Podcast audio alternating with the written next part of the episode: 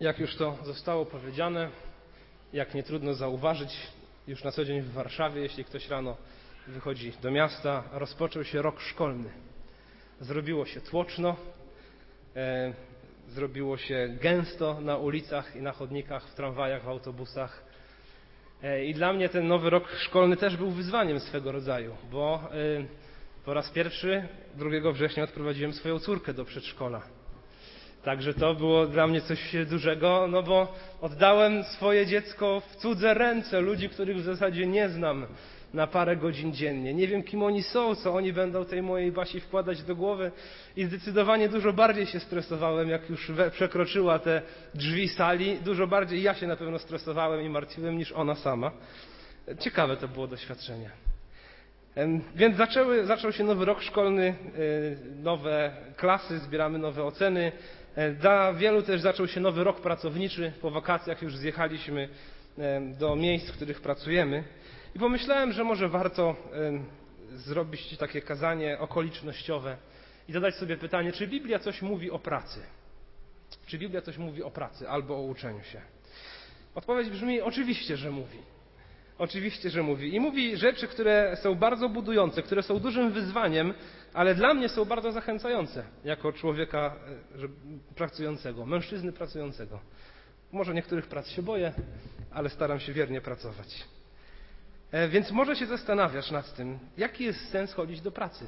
Jeśli zostałem stworzony do tego, żeby Pana Boga uwielbiać, to może lepiej zamknąć się w domu i cały dzień czytać Biblię, modlić się, śpiewać pieśni i tak od rana do nocy. Czy Pan Bóg nie będzie z tego bardziej zadowolony? I to być może brzmi kusząco, zdecydowanie brzmi kusząco, ale myślę, że praca uwielbia Pana Boga. I nauka, uczenie się uwielbia Pana Boga.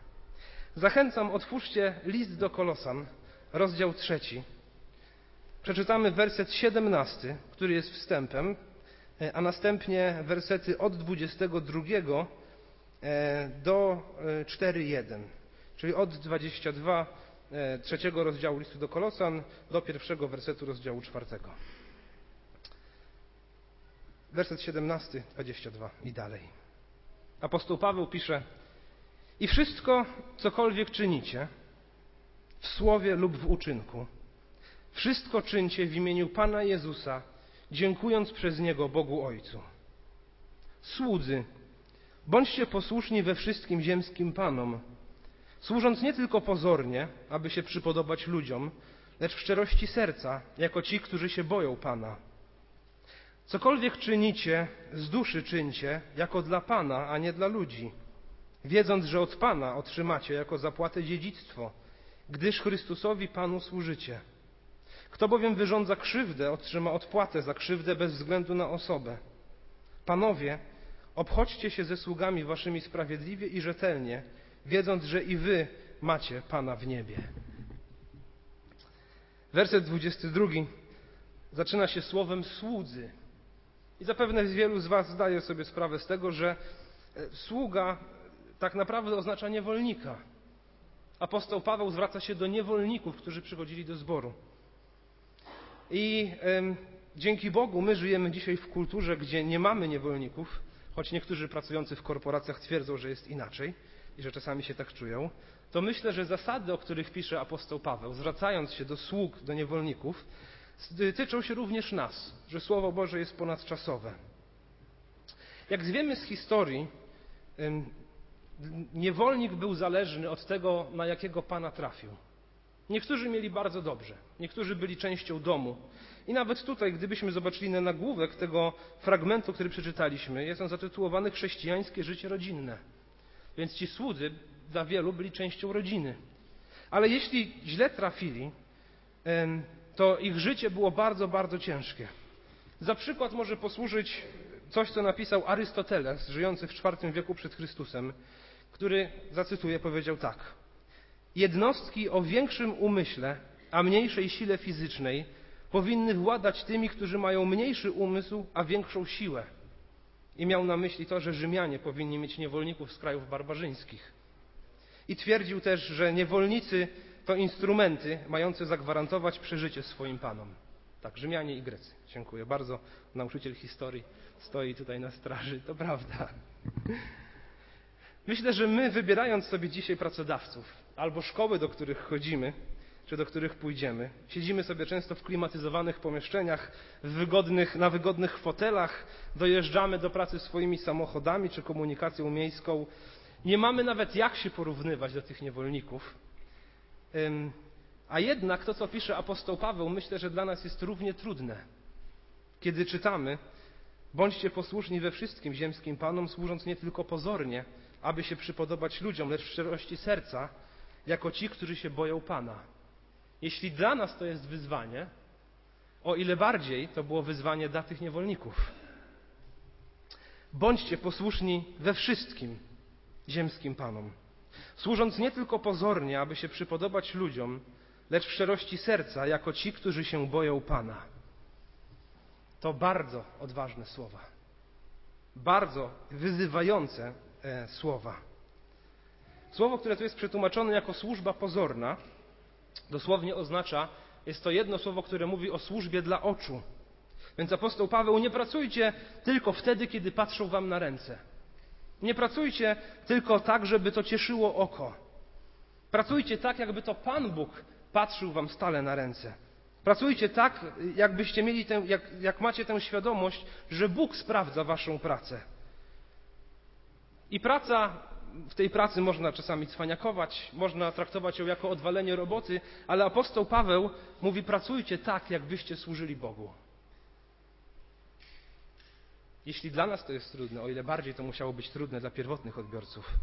I dalej w wersecie 23 mówi: cokolwiek czynicie w kontekście pracy, z duszy czyńcie jako dla Pana, a nie dla ludzi.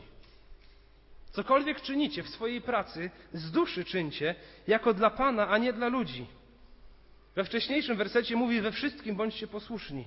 Tu jest mowa, cokolwiek czynicie. Więc można się zastanawiać, czy faktycznie mam robić wszystko, o co zostanę poproszony, albo co zostanie mi nakazane. Wszystko. A co jeśli coś jest grzechem? Albo mam zrobić coś, czego zakazuje Słowo Boże? Co wtedy? Czy jest granica tego posłuszeństwa w pracy?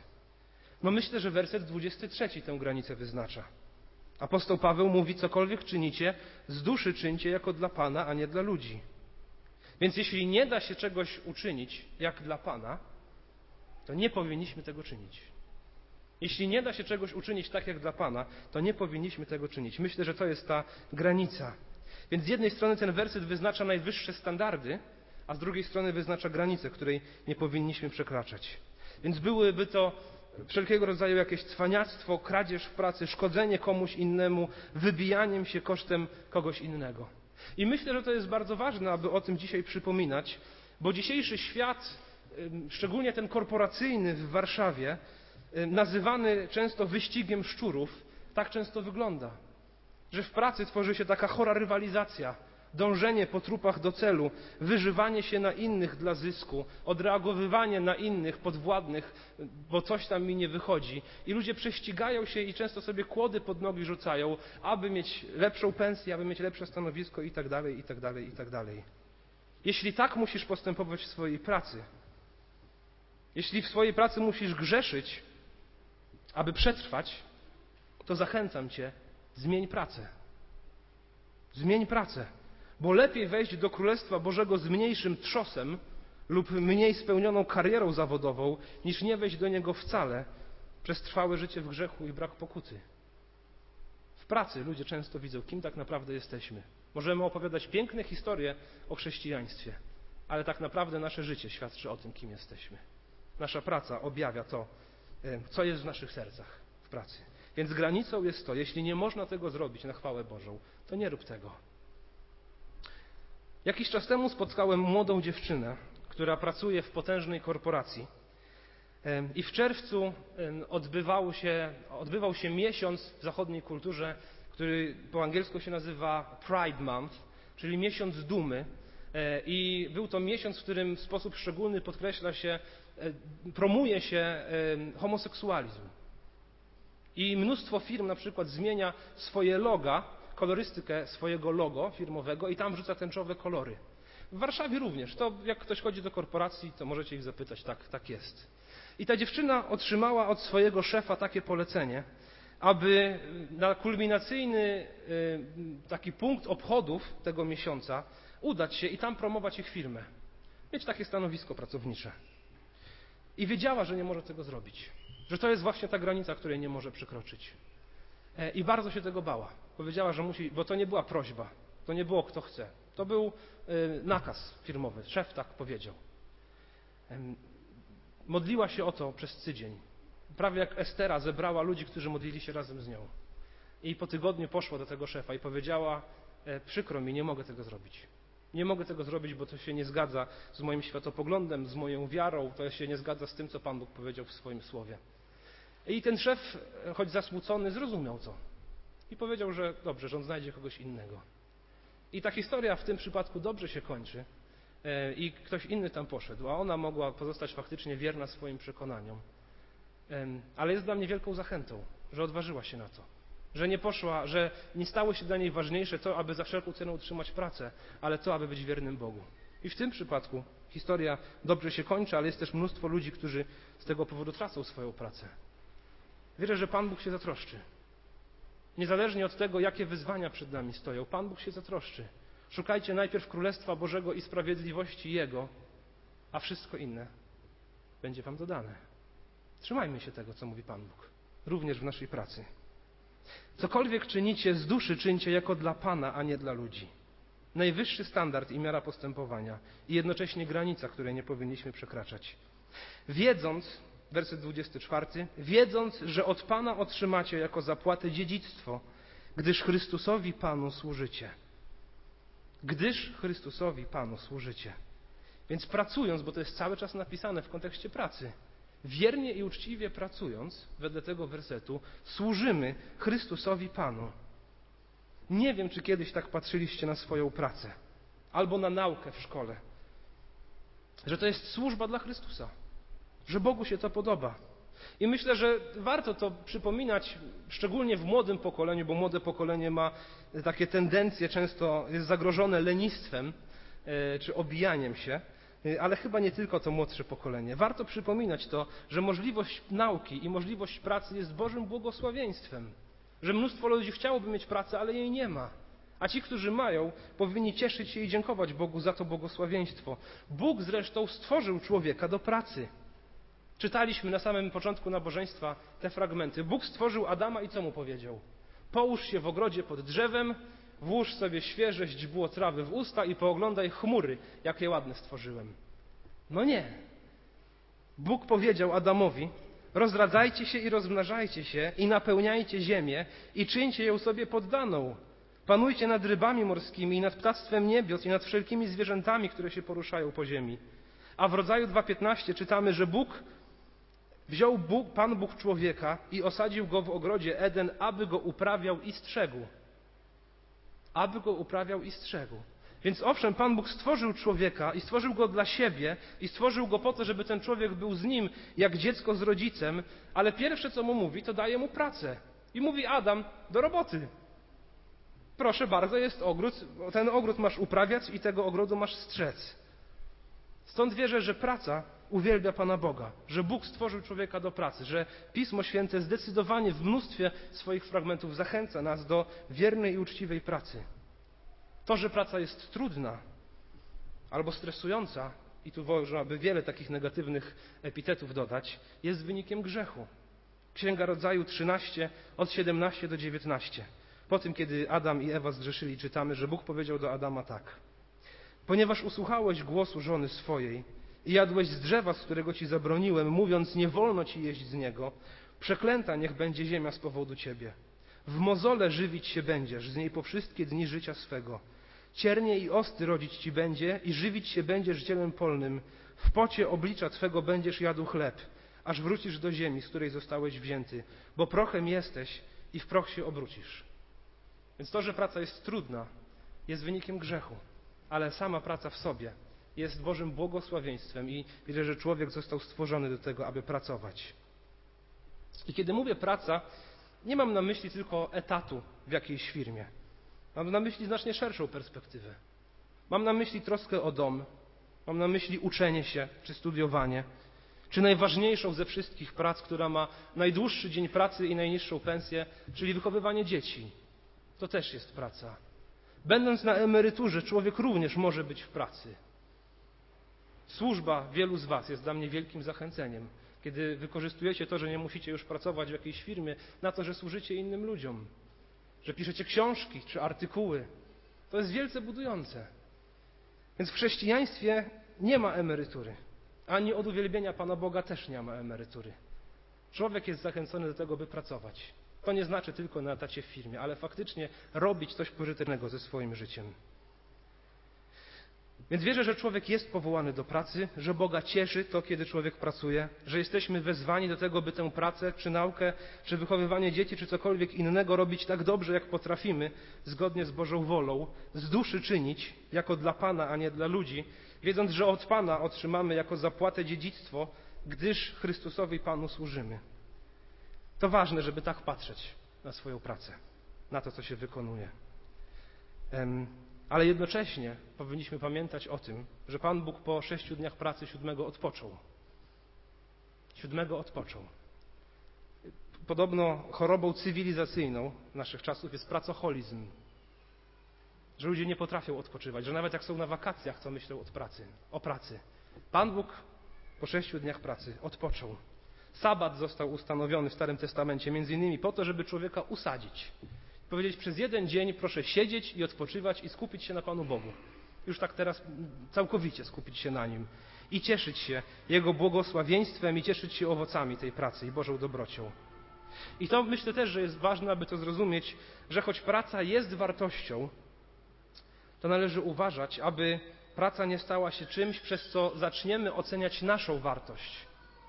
Choć praca sama w sobie jest wartością, to powinniśmy uważać, aby, aby nie patrzeć na siebie poprzez pryzmat naszej pracy. To znaczy, abyśmy nie myśleli sobie, że jesteśmy mało wartościowi, jeśli nie mamy jakiejś pracy, która imponuje innym.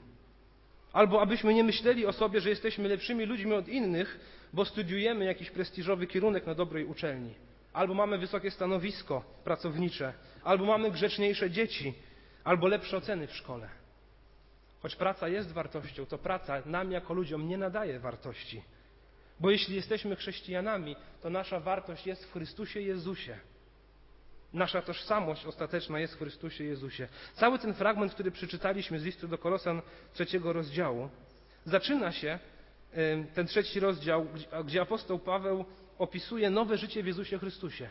I mówi o ludziach, którzy, się, którzy uwierzyli Jezusowi, którzy poszli za Ewangelią. I pisze do nich tak, w jedenastym wersecie, Kolosan 3,11. W tym odnowieniu, tym, kiedy Bóg czyni człowieka nowym, tego, który mu zaufa, w tym odnowieniu nie ma Greka ani Żyda, obrzezania ani nieobrzezania, cudzoziemca, scyty, niewolnika, wolnego. Lecz Chrystus jest wszystkim i we wszystkich. Przed Chrystusem nie liczy się to, jaką mamy pracę. Przed Chrystusem liczy się to, czy my faktycznie jesteśmy w Nim. Czy Chrystus jest dla mnie wszystkim. Więc apostoł Paweł pisze do zboru, gdzie byli ludzie różnego pochodzenia, z różnych kultur, o różnym statusie społecznym. Byli tam wolni i byli tam niewolnicy w tym zborze. I Paweł mówi do nich: Wszystko to, czym ludzie siebie określają, nie ma znaczenia. Liczy się tylko Chrystus, który jest wszystkim i we wszystkich. Drodzy, nasza najważniejsza tożsamość i nasza najważniejsza wartość jest, nie jest w tym, że jesteśmy Polakami, czy Ukraińcami, czy Kaszubami, czy Francuzami, czy jeszcze kimś innym, nie jest tym, czy pochodzimy z rodziny baptystycznej, czy rzymskokatolickiej, czy ateistycznej, nie jest w tym, czy jesteśmy uczniami trójkowymi, czy szóstkowymi, nie jest w tym, czy jesteśmy kierownikami, czy szeregowymi pracownikami, biznesmenami, nauczycielami, czy kimkolwiek innym. Nasza wartość jest w Chrystusie Jezusie. Liczy się tylko On, który jest wszystkim i we wszystkim. Więc kiedy staniesz przed Chrystusem na sądzie ostatecznym, On nie zapyta Ciebie o zawód wyuczony i zawód wykonywany. Z pewnością nie. Przed Bogiem tak naprawdę nie ma znaczenia, w jakiej firmie pracujemy. Ma natomiast znaczenie, czy Chrystus jest dla mnie wszystkim. Czy jest On cenniejszy niż wszystko, co w życiu posiadam? Czy jest cenniejszy niż praca, jaką wykonuję? Czy jest cenniejszy niż pieniądze, jakie zarabiam? Czy jest cenniejszy niż to, jak tę pracę wykonuje? Czy postępuje według jego zasad, czy według zasad tego świata? Czy jest cenniejszy niż wakacje, na które chcę pojechać? Czy jest cenniejszy niż to, co chciałbym sobie kupić za lepszą pensję? Czy jest cenniejszy od prestiżu w szkole i od dobrych ocen? Czy Jezus naprawdę jest dla mnie wszystkim? W tym jest nasza ostateczna tożsamość i nasza wartość. Niech On nam tę wartość nadaje, bo tak naprawdę tylko dzięki Niemu tę wartość mamy. Bo oto, jak czytaliśmy w Księdze Rodzaju, oto proch, który staje przed Bogiem.